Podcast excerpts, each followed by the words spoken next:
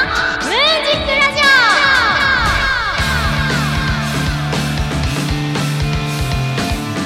始まりました。桃山月花のムージックラジオパーソナリティの桃山月花です。よろしくお願いします。2020年7月12日日曜日平賀スクエアから今日もフルムーンならぬフルチューンでスタジオ観覧の皆さんと楽しくお届けしていきます。お久しぶりです。ありがとうございます。めっちゃいる感じ。第41回目です。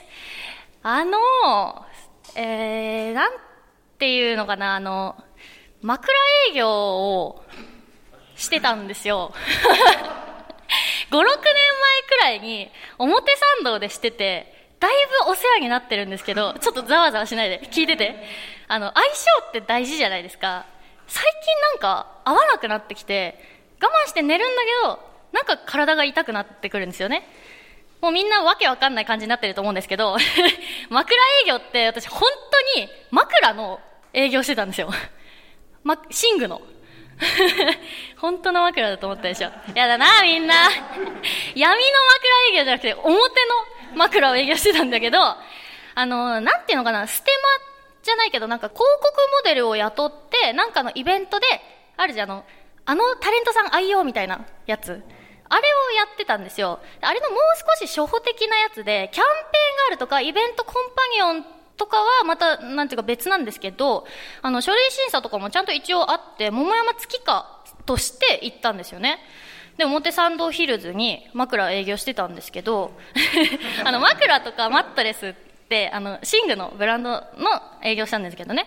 あの専任のスタッフさんがいるので私はこの枕でこんなに睡眠が良くなりますよとかこんなに負担が少なくなりますみたいなお話だけをして商品の機能的な話はご案内になったらいけないから私はしなかったんですけどすっごいそれが楽しくてお客様の首と背中の曲線の角度を測ってあげるんですよ。なんか特殊な機械があって。で、結構普段気にしてなかったんですけど、人によって姿勢だけじゃなくて、本当に後頭部の角度とか、背中の反り具合って全然違くて、なんか高めの方がいいですねとか低めの方がいいですねっていうのは、その数字を見てわかるんですよ。角度の。で、中の素材を選んであげたりとかしてって、で、私もそのイベントで選んでもらって枕を作ったんです。今、オーダーの枕を使ってるんですよ。22歳でオーダーメイドデビューですよ。オーダーの寝具なんてもう貴族のやり方じゃん。絶対白いカーテンこことこことって囲まれてて、トトロのお腹ぐらいのふっかかのベッドで、布団も土俵ぐらいの大きさじゃん、絶対。で、その枕の選び方なんですけど、その高さは測ってわかるんですよ、数字で。なんですけど、中身ってどうやって決めると思います？これね、自分の好みなんですって、中身だけは。なんか硬さとかは、全く合う合わないとかがないらしいんですよ。全部もう好みで。で、私がお世話になったブランドがそうだっただけで、他のメーカーはわかんないんですけど、まあ、とにかくそうで。だから選ぶの結構時間かけて、初めてのオーダーメイドだから。いろいろあるじゃないですか。羽毛とかふわふわなのもあれば、綿とかストロー切ったみたいなパイプのやつとかビーズとかがあって。で、私は選択できるっていうのが重視だったんで、あの、羽毛とか選択できないんですよね。だから、ストローの中から選んだんですけど、黒い墨入りのストローがかっこいいけど、ちょっと好みよりは硬すぎるかなってと思って、でも、こっちの色より絶対黒の方がかっこいいんです。好きなんです。でも反発感はこっちなんだよなとかやってたら3時間ぐらいかかって。で、どうせ中身なんか枕の見せないし、パンツと一緒じゃん。下手したらパンツより人に見られないじゃん。枕の中身って。で、黒いのを結局選んで、で、あの、寝てるうちに柔らかくなれば、最初硬いけど我慢すればいいかなと思ったんですけど、どうもそうでもないらしくて、今ぴったりのものを選んだ方がいいらしいんです。むしろ、オーダーだとカルテを店舗で作っといてくれるから、枕の調子が悪くなったら店舗に枕を持って行って素材を足したりとか入れ替えたりとかがするのができるらしいんですよ。でだから結局黒やめてもう一個の方の色にしたんです。で何の色だったっけなって思い出すんですけど結局中身見ないから忘れてて もうなんか硬さで選んでよかったなっていうところあるんですけど。でいざ寝てみたらまあ寝心地がいいんですよやっぱり。うわ寝ちゃったと思って1日無駄にしたと思ったら本当は多分3日ぐらい過ぎてるんですよ。で冒頭の相性が合わない無理して寝てるっていう話に戻るんですけど最近なんか全然寝られないんですよその枕で。でオーダーを作る以前はそば柄の枕を使っててで今もまたそれがしっくり気戻ったんですよね。でもオーダーにした時は3日間目が覚めなかったんです。なんなら、えと一周したぐらいの感覚で寝たの。だから私まだ16歳ね。12年もあったら、それは確かに体型とか寝相とか変わってくるじゃないですか。でもこれ本当にそうらしくて、枕の寿命っていうのがあるらしくて、だいたい3年ぐらいらしいんです。で、反発性も失われるし、自分の体型とか寝相とかも変わったりとか、寝具が変わると沈み具合が変わったりとかしますよねって言われてて、まあ確かに、枕作ってもらったの5、6年前だから、あ、そうだよなと思って。で、あのー、まあ、そば柄がしっくりきてるからいいんですけど、全然良くなくて、なんか、レコーディングとか収録とかするようになったからなのか、めちゃくちゃなんか最近音に敏感になってて、まあそりゃそうなんですよ。桃山活動が5周年を迎えたんですけど、ちょうど音と向き合ってきた5年間だったんですよね。去年、まあ、見送るまでは毎年アルバムを出していたし、まあ、今もなんだかんだレコーディングが多くて、だから、寝返りを打つたびに打つたびに、シャリシャリシャリシャリってそば柄が言うの、これがめちゃくちゃ気になるんですよ。全然黙ってくんなくて、シって言ってんの、今倉に。で、なんかもう最悪なことに耳元で言ってくるじゃないですか、あいつら。私、寝るときって真っ暗じゃないと寝られないし、音も気になっちゃうから、シーンとした真っ暗な部屋で寝たいんです。まあ、ラジオの声とか人の寝息とか全然気にならないんですけど、多分、自分の動きから発する音がダメなんですよ。なんか自分の寝そうになってる時の深い呼吸とか、あとイヤホンつけて歩いてる時のイヤホンのゴムの音とかがめちゃくちゃ気になって、枕が耳につかないようにセルフ腕枕をすると頭の高さ変わっちゃうじゃないですか。で、耳を畳んで耳餃子にしたら軟骨痛くなっちゃうし、わかります？耳餃子。八方塞がりなわけ。で、なんでにシャリシャリ言うのかなって考えたときに、遊びの部分があるからだって思ったんですよ。あの、カゴに小豆を転がして波の音作るみたいなもんで、その蕎麦柄が中で流れてるんだと思って。で、これ中身を隙間なくしてシャリシャリが動かないようにすればいいんだって、固定すればいいんだと思って、布で巻いてカバーに入れたんですけど、今度硬さが変わるんですよ。あーっつって、枕ぶん投げて、もうブチギレですよね。で、思ったんですけど、今日から公開収録開始したんです。で、皆さん自粛期間中にゴロゴロすることもあって、いつもより枕を消耗してたと思うんですよ。みんなで一緒に枕買えませんか？これが本当の枕営業ということで、お後がよろしいようです。これちょっと誰か新作落語にしてくんないから。えー、さて、前回は西山小雨ちゃんがゲストに来てくれました。ピアノ、ウクレレ弾き語りシンガーということで、弦楽器談義となるかと思いきや、小雨ちゃんの身内大迷惑話が聞けた楽しい回となりました。たくさんのお便りもありがとうございます。さて、桃山月花のムーンジックラジオでは、あなたからのお便りを募集しております。市川うらら FM、桃山月花のムーンジックラジオのメールフォーム、またはローマ字で、桃山月花と yahoo.co.jp、月花の2は TSU で、ローマ字、桃山月花と yahoo.co.jp、ツイッターお持ちの方は、ハッシュタグカタカナでムーラジとつけて投稿してください。お待ちしております。この後は素敵なゲストさんの登場です。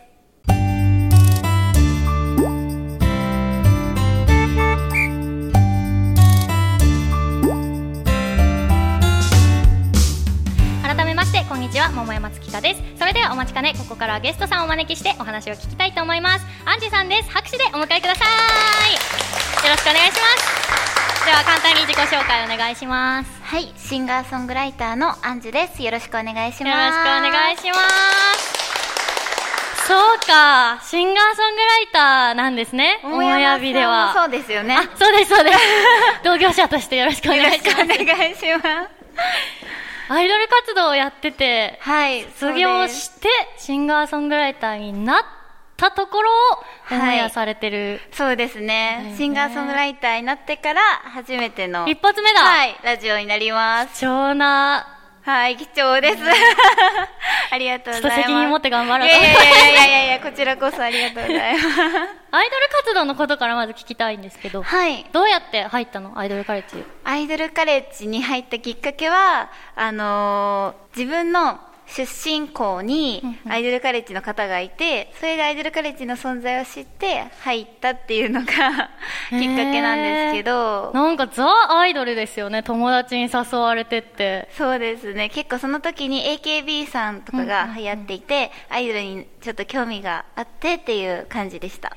むしろなんで今まで声がかけられなかったのかっていうええ逸材だと思うんですけど。全然です。それで、えっと、どんなキャラのなんか担当とかあるんだよね、多分。そうですね。もう7年半もやっていたので、うんうん最初はすごいもう天真爛漫な感じでやってたんですけど、どんどん後輩が増えてって、最終的にはお姉さんみたいな感じになりましたね。やっぱり7年半で人は成長するものかなと。なるほどね。はいでもずっとなんか、なんていうの、妹、弟キャラみたいな人もいる中で、ちゃんと、なんかね、グループの中で成長した役を、なんていうか、確立したのはすごいことだと思いますけどね。そうですね。やっぱグループだと、この子がいるときはこういう役割をした方がいいとか、結構に大人数でやっていたので、なんかいつでも足りない役を補うような存在でいたいなって思ってました。一応。嫁に欲しいタイプじゃない？ありがとうございますなるほどね。じゃあ、この子がいるから靴隠してやろうみたいなやいじめがあったりとそういうことはか。一切ないです。はい怒鳴ったりとかすごい仲いい家族みたいな存在でした。そうなの？はい、もう家族よりももしかしたら一緒にいる時間が長かったので、ねはい。それでシンガーソングライターになったら、どんな感じになりたいっていうビジョンあります？あ父がプロドラマーで、うんうん。今61歳なんですけど、今でもドラムをバリバリ叩いていて、はい、そういう姿を見て自分もあの死ぬまでじゃないですけどあの音楽をずっと続けていけたらいいなと思って、そうしていくにはじゃあ自分で音楽を作って歌っていくっていうのが一番いいかなと思ってはいその道にしましたね、ドラムをやろうとはしなかったんだ。あドラムはちっちゃい頃から教わってたんですけど、やっぱり難しくて自分にはやっぱ歌が一番合うなと思っていろいろ楽器もやってみたんですけど今も楽器は弾けなくってっていう感じですね、えーじゃあパソコンで作ったりしてるってことですか？いやパソコンでも作ってなくて自分の歌で作ってる感じです桃山さんはパソコンで作ってるんですか？私はギターをやってるので、ー。ギターの弾き語りをしながら、なんかコードなんとなく回しながら、鼻歌でメロディーを作ったりとか、ああなるほど。あとなんかちょっと前に話したんですけど全然違うところで、はい。なんかギターでもう何年も何年も曲作ってると、ギターのなんか手癖みたいなじゃーんじゃーんって上がりたいそしたら下がろうみたいな自分のなんかこうコード感がはい。ギターで生まれてしまうので、あーなるほど。んか鍵盤で曲を作ろうかなとここ12年ぐらいしてるんですけど。あそうなんですね。すごい。いやでも楽器できないで曲作れる方がすごくない？制約がすごい多くないですか？いやそうなんですかね。自分では結構歌ってそれをアレンジャーさんにアレンジしてもらうので一番大変なのはアレンジャーさん。なるほどね。はい。ムチ打ってるんだ、アレンジャーさんに。そんな感じですね なるほどね、はいちょっとお便り来てるので紹介します。えー、ラジオネーム前世が昇格。月香ちゃんゲストのアンジュさん、こんにちは。アンジュちゃんに質問です。ツイッター少し拝見しました。アイドルカレッジというグループ、卒業されるそうですね。卒業するにあたって、心境及び卒業ライブへの意気込みなどありましたらお聞かせください。また卒業後、どんな活動をしますか？ということで、もう卒業したところなので、ライブできっと皆さん答え合わせをしたところだと思うんですけど、はい。どんな意気込みですか？えー今回そのシンガーソングライターになってあの一歩目っていうのがこのウイルスの影響でかなりねあの予定が崩れてしまってスタートがちょっとねあの大変な状況となってしまったんですけどなんか延期してましたよね、そうなんです。もともとは4月にある予定だったのが6月に伸びて結局7月になったということなんですけれども。まあ、ファンとしたらラッキーですけどね。まだまだ見れるから。いや、そういう感じなんですけれども、まあ最初からこう順風満帆ではないんですけど、えっと、それよをプラスに捉えていって、まあ、その英語とか習ったりとか洋楽とかも練習する期間にして、いろんな音楽の幅を広げることができたので、えーこれからは本当にジャンルにとらわれず、えーといろんな国の音楽を学んでいきながら自分の歌を作っていけたらなと思っています。へえじゃあ民族衣装とか着てコンガ叩いたりするんだ それはすごいですね。それはなかなかですまあけど。行はいく先の先まで行ったら可能性あるから なるほど。思いつかなかったです。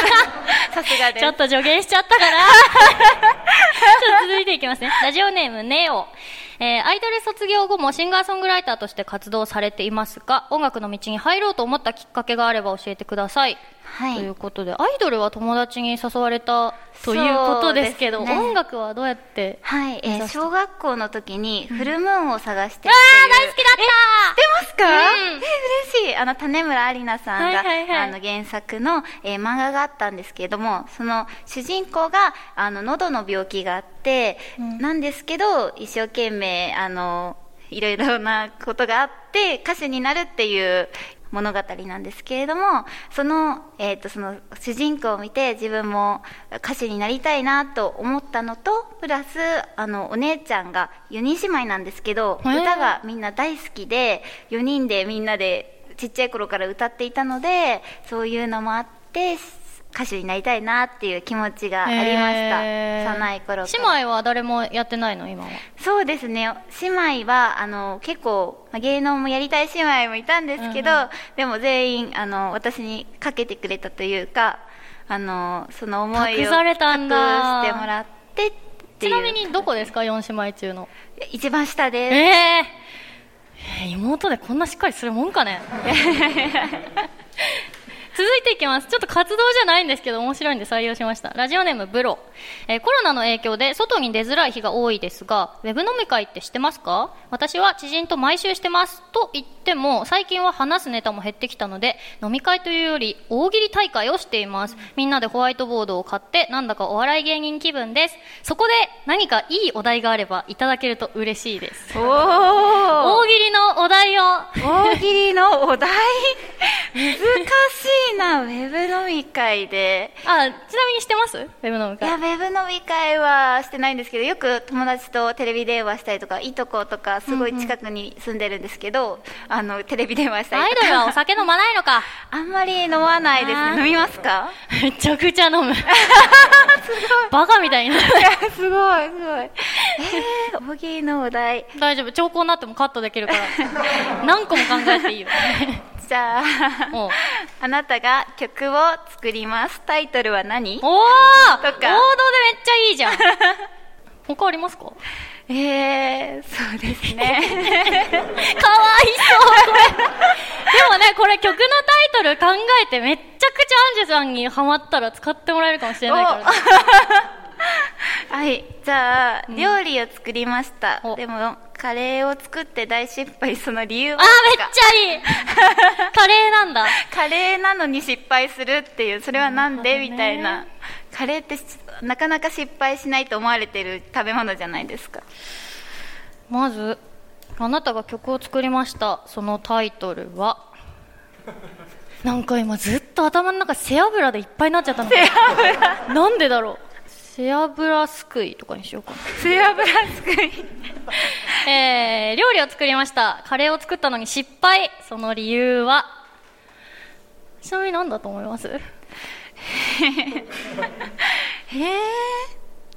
あ、おえー、あなたが料理をして、カレーを作りましたが失敗さて、その理由は、世界中の食べれる虫を入れたから。気持ち悪い。気持ち悪い。さて、お話ありがとうございます。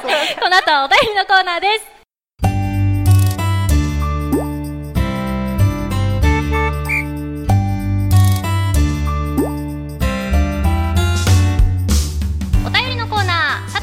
さんと盛り上がったところでここからは番組リスナーの方やスタジオ観覧の皆さんから募集したメールテーマや感想を紹介していきます。今日のメールテーマはムーラジ診療所です。どんどん読んでいきましょう。ラジオネームあごおさむ桃山先生僕はとにかく好奇心が旺盛すぎるのです。気になったことは何でもやってみたくなってしまいます。ラジオへのメール投稿もその中の一つなのですが他にもラジオ収録大喜利ゲーム実況ギター DIY 自転車などなどいろいろなものに興味本位でお金をかけては長続きしません。今後もこれが続くとただの浪費家になってしまいそうです。なるほど。なるほど。形から入るタイプなんだろうね。ああそうです、ね、なんか何でも買い揃えちゃうね。貯金を趣味にすればいいんですよこれは。解決。いいですね。続いてラジオネームアマン。僕の悪い癖は7月だというのに未だにしまっていないこたつで寝ることです。朝が早いので体が冷えている時にさっと温めるのにはまだ使えるのです。夜テレビを見ながら寝落ちすることもしばしば。つい最近も首を痛めてしまって後悔しています。桃山先生助けてください。これはですね寝具を見直しましょう 私が面倒見てあげます。続いて東京都昭島市ラジオネーム一重で何が悪い。自分の悩みというか癖なのですがスポーツ選手の登場曲をすぐに調べてしまうことです。プロ野球選手や格闘技選手で気になった曲をその日に何度もリピートしてしまいます。なのですぐにプレイリストがパンパンになってしまいます。めっちゃわかるこれ。あの巨人のパーラーの登場曲めっちゃ可愛くないですか？次行きます。いやでもこれそうすごいわかる。ラジオのあのオープニング曲とかジングルの SE とかもあかっこいいなと思ったらすぐついつい撮っちゃうな。続いていきます。ラジオネーム爽やか大魔人桃山先生僕はピッチャーをやっているのですが最近右肘が痛くてどうしようもありません。150キロを超えたストレートもかなりスピードが落ちてしまった上本当？すごいね。日常生活にも支障が出てきてしまっています。桃山先生これはトミー・ジョン手術をした方がいいですか？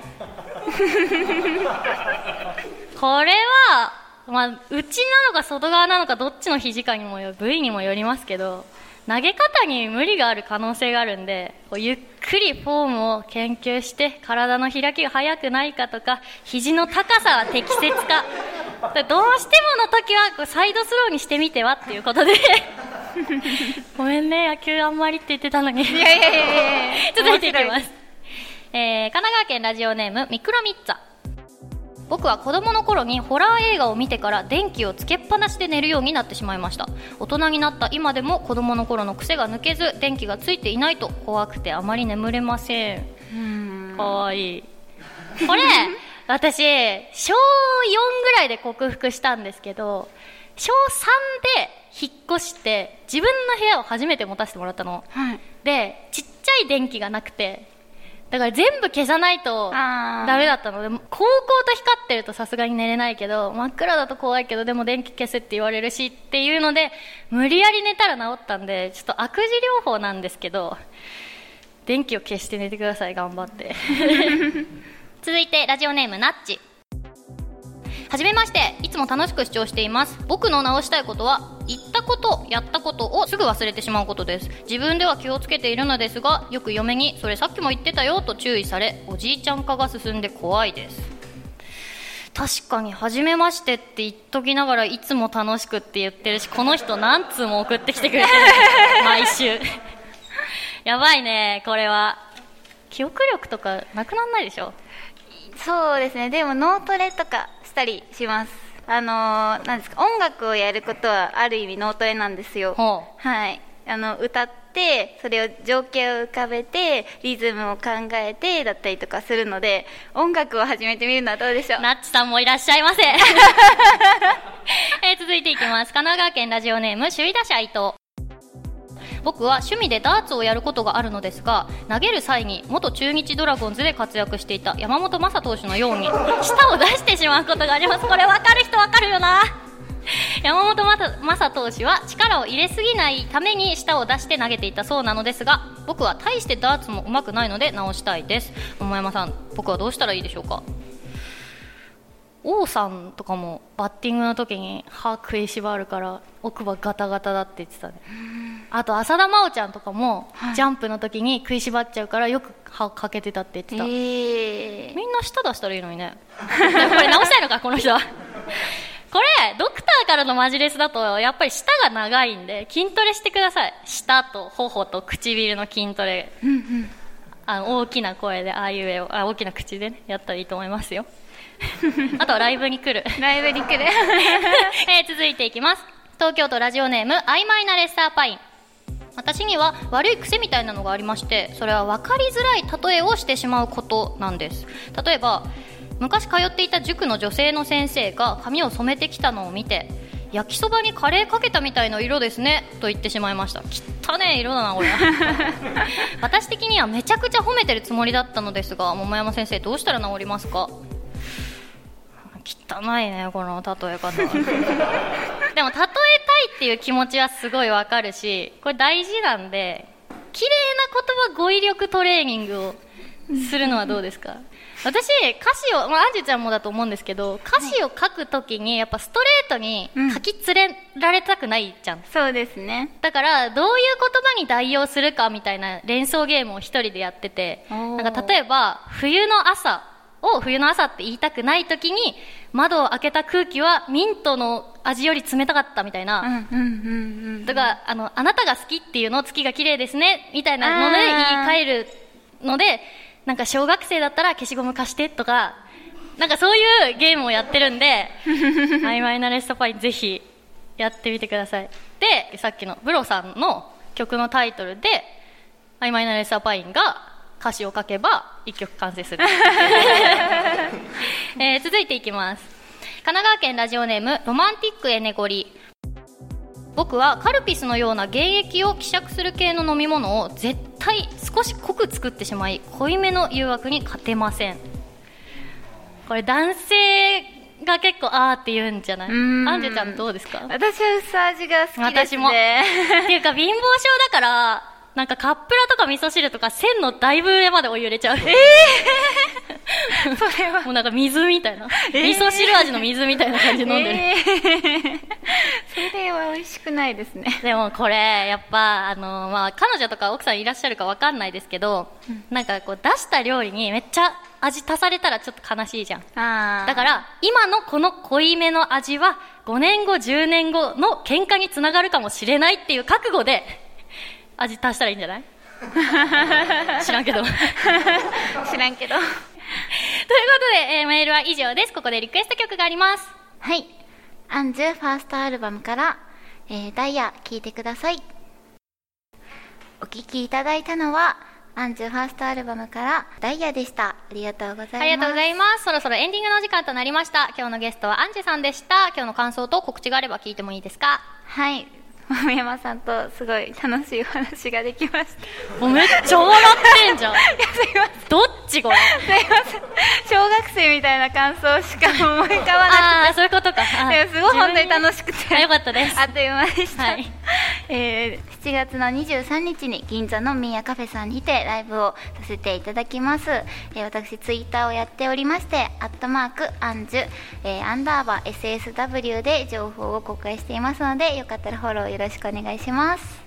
はい、ありがとうございます。私も告知をさせてください。次回の桃山月花のムーンジックラジオの放送日は7月26日日曜日です。詳細は番組公式ツイッターホームページでお知らせしますのでチェックしてください。番組への感想やテーマメールは番組公式ホームページのメールフォームまたはツイッターお持ちの方はシャープカタカナムーラジとつけて投稿してください。皆様のメッセージお待ちしております。えー公認11年7月26日日本で最も有名なお坊さん空海またの名を弘法大師が栃木県日光市にある山に日光山と名付けたところからこの日を日光の日としているそうです。日光といえば日光東照宮なんですけど私学生時代の課外授業で3回は行きました。なんか下手したらもっと行ってると思うんですけどそこで次回のメールテーマこちら。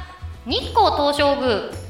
皆様の遠足修学旅行のエピソードや私仏閣神社が好きなので歴史的なお話でも嬉しいです。リスナーの皆さん旅のしおりの1ページを教えてください。最後に観覧の皆さんと一緒にお別れをしたいと思います。私が桃山月花のと言ったらムーンジックラジオと返してください。アンジェちゃんもお願いします、はい。ではいきますよ。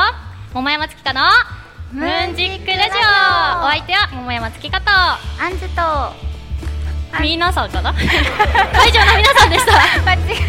またお会いしましょう。ありがとうございました。